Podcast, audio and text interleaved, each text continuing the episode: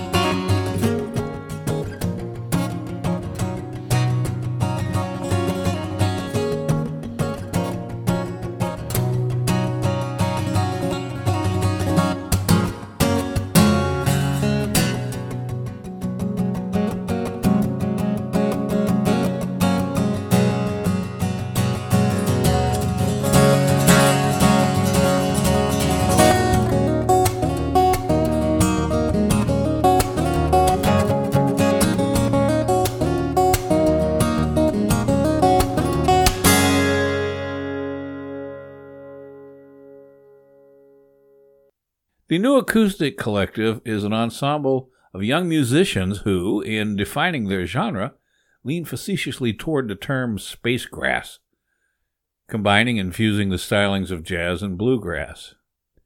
That's a word coined by Wyatt Rice, the younger brother of the recently late Tony Rice, who is also an East Tennessee State University guitar instructor who mentored Jason Kaiser, the guitarist and leader of New Acoustic Collective. Wyatt also wrote this upcoming song from the New Acoustic Collective's EP, Buck Wild, and you'd better buckle up. Here's Dave's Place.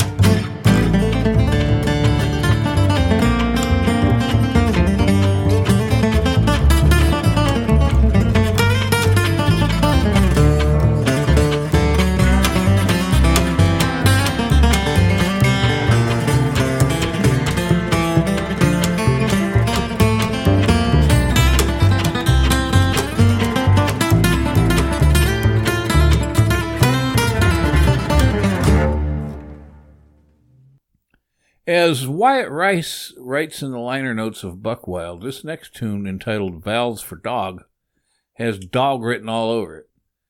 Jason Kaiser wrote this tune two days before the recording session, composed specifically as an homage to one of the ensemble's favorite composers, bandleaders, and professional mandolinists, that is David Dawg Grisman. His own original music, which is commonly referred to as Dawg music.